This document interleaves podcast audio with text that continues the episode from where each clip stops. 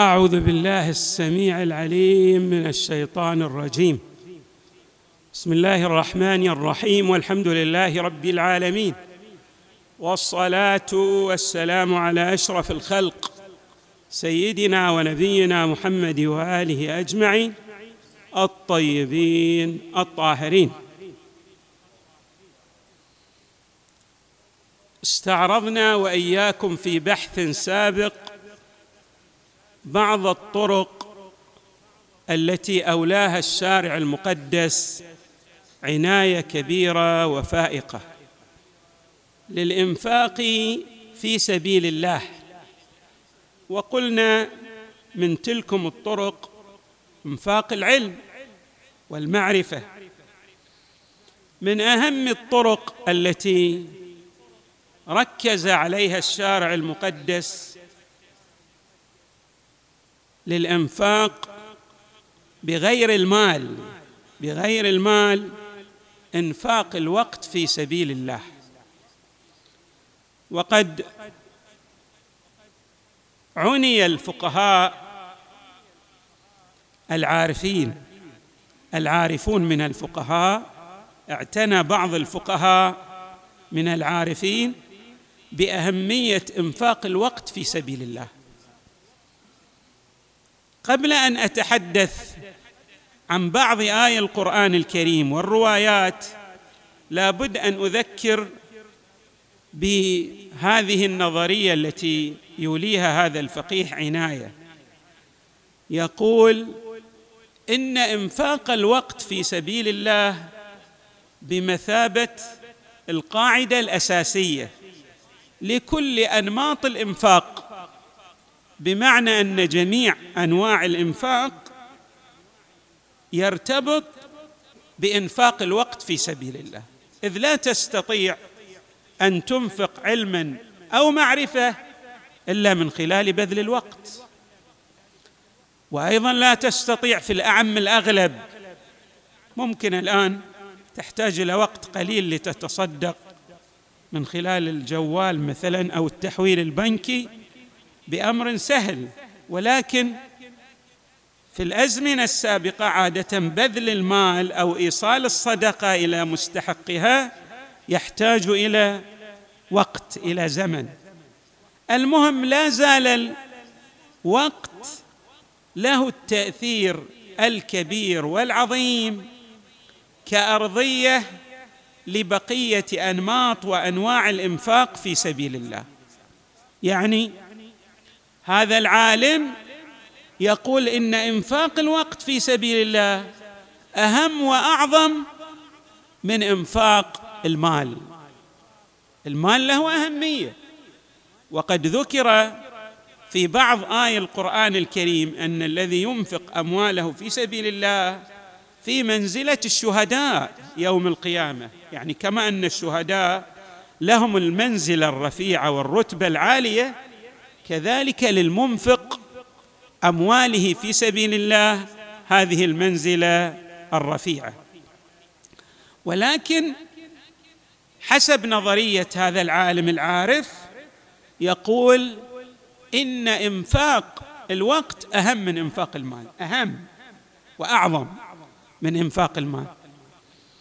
ولعل ما جاء في بعض الروايات عن المصطفى صلى الله عليه وآله وعن أهل البيت فيه إيماءات وإشارات إلى مسألة إنفاق الوقت والزمن في سبيل الله. مثلا تلاحظون أن النبي صلى الله عليه وآله يشير إلى بعض أعمال الخير التي يبذلها الإنسان ويبين أن الصدقة وهي دفع المال في العرف الذي كان سائد ليس فقط بإنفاق المال. يقول إماطة الأذى عن الطريق صدقة. اولا أستعرض بعضا من اي القرآن الكريم التي يقسم فيها الحق تبارك وتعالى بأهمية الوقت للإنسان لأن حياة الإنسان هي وقته الذي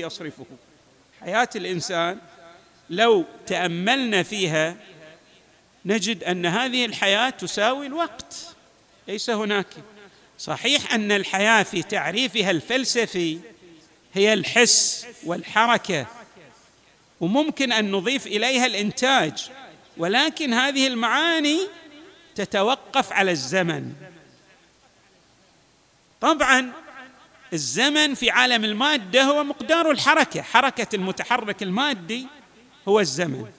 هناك اصطلاح طبعا فلسفي يقال له الدهر.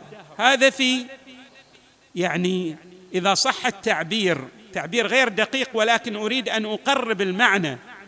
هناك حركة للمجردات في أفعالها تسمى الدهر. وهناك حركة لأي مادي من الماديات تسمى الزمن. الدهر في الحقيقة بالمصطلح الفلسفي هو الدهر حركة المجرد. يعني عندما يتحرك ملك من الملائكة لا يحتاج إلى وقت. فيقولون هذه حركة دهرية. بس المادي يعني مثل الإنسان صح يتكون من وجودين وجود لا مادي وجود مادي. ولكن أفعال الإنسان تحتاج إلى هذا الزمن. الله تبارك وتعالى والفجر وليال عشر قسم. والضحى والليل إذا سجى. وآيات أخر كلها جاءت هذه الآية القرآنية المتعددة في القسم بالوقت.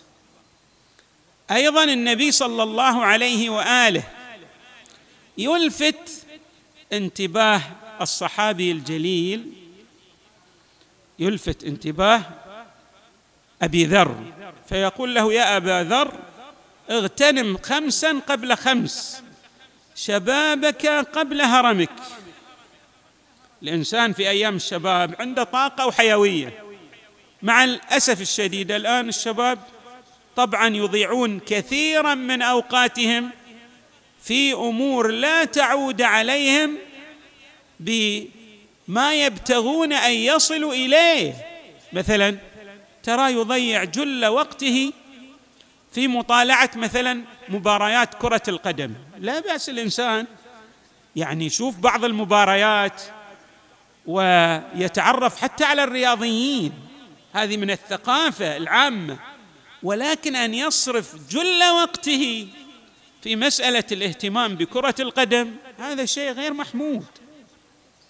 يعني كل شيء تعطيه بحسب أهميته. أما أن تصرف جل وقتك على مسألة كرة القدم فهذا يعني غير محمود.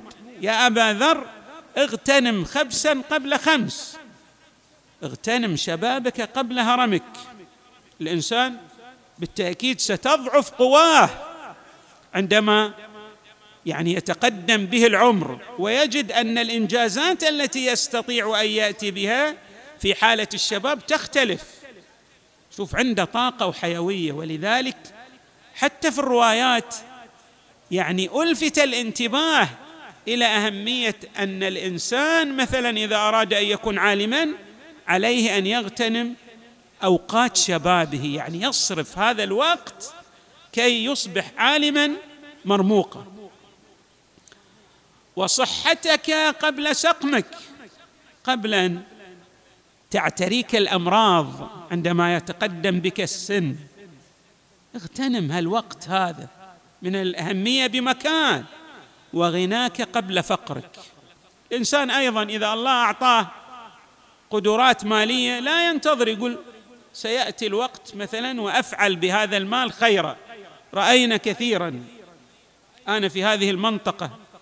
أشخاص جاءوا لي وكانوا يريدون أن يعملوا خيرا في منطقتنا هذه. ولكن لم يمهلهم الزمن. يقول كنت أريد أن يعني جاء لي وتحدث معي وقال أريد أن أفعل للفقراء وللأيتام وللمعوزين وقد ألفت انتباهه بأن هذه ليست أمنية هذه فعل. ولكن الوقت لم يسعفه. بقي أيام محدودة ثم غادر هذه الحياة الدنيا. إن شاء الله الله يثيبهم على نياتهم. الله كريم. ولكن أيضا أكرر أن الأماني وحدها ليست هي التي تحقق المقاصد العالية. هناك أناس عندهم أمنيات كبيرة أن يفعلوا خيرا ولكنهم لا يخطون عمليا في سبيل تحقيق تلك الأماني العراض. وغناك قبل فقرك وفراغك قبل شغلك. الإنسان عنده أوقات فراغ عليه أن يغتنم هذه الأوقات. مثلا عنده عمل دوام ثمان ساعات بعدما يأتي يرتاح من العمل.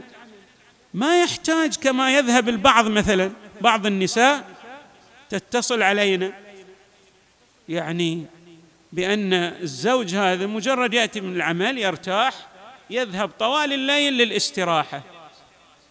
يعني يقضي وقته مع أصدقائه. وأيضا هنا أكرر لا بأس أن يكون الزوج في بعض الليالي يجتمع ببعض أصدقائه لكن أن يكون هذا برنامج على نحو الدوام والاستمرار بحيث يقصر في مسألة احتياجات بيته.